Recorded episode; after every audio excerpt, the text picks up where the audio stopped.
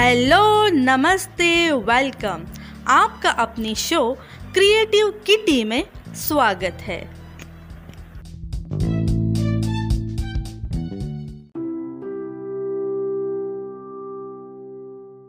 Friends, आज के इस एपिसोड में आप सभी का स्वागत है। आज के इस एपिसोड में हम बात करने वाले हैं, क्या आप जानते हैं, हमारे खून में दौड़ रहा है माइक्रो प्लास्टिक तो चलिए एपिसोड को शुरू करते हैं। पहली बार हुई आधिकारिक पुष्टि के अनुसार हमारे खून में दौड़ रहा है माइक्रो प्लास्टिक प्लास्टिक का प्रदूषण दुनिया के कोने कोने में पहुँच रहा है। महासागरों की गहराइयों तक में प्लास्टिक के कण पहुँचने लगे हैं। यहाँ तक कि हम में से बहुत से लोगों की नसों तक में प्लास्टिक की धूल खून के साथ दौड़ रही है। हाल में हुए एक अध्ययन में जब यह जानने का प्रयास किया गया कि मानव टिश्यूज में माइक्रो प्लास्टिक कितने हैं, तब इस अध्ययन का एक बड़ा नतीजा यह भी था कि पृथ्वी में ऐसी कोई जगह नहीं है जहाँ पॉलीमर कोहरे से मुक्त हो। उसमें ऊँचे पर्वतों से लेकर हम सब में आंतरिक अंग भी शामिल है। प्रकाशित अध्ययन में लिखा गया है कि 80 फ़ीसदी लोगों के खून में प्लास्टिक के छोटे छोटे कण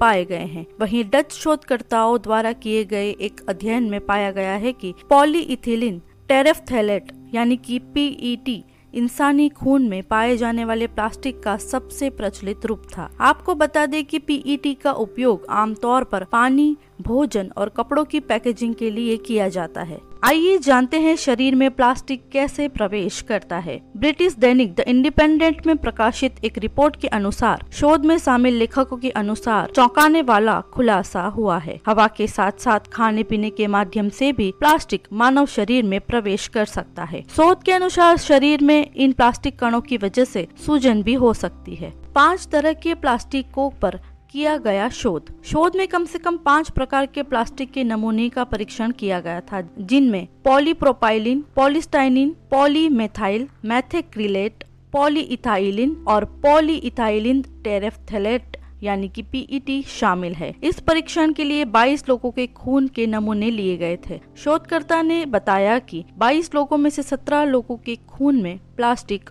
कण मौजूद थे।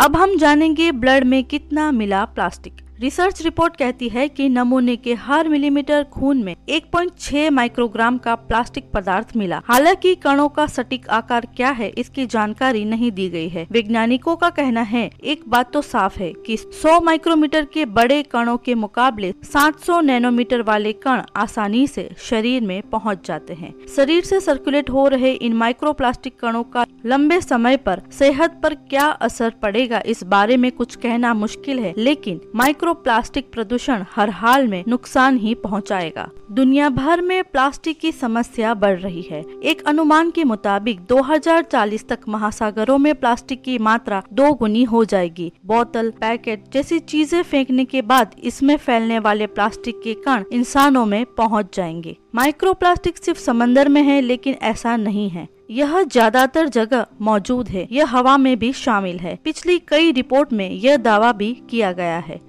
और अब डीडब्ल्यू की एक रिपोर्ट कहती है कि प्लास्टिक हमारे फ़ूड सिस्टम का अहम हिस्सा बन चुका है। इंसान के शरीर में हर हफ़्ते पाँच ग्राम माइक्रो प्लास्टिक पहुँचता है।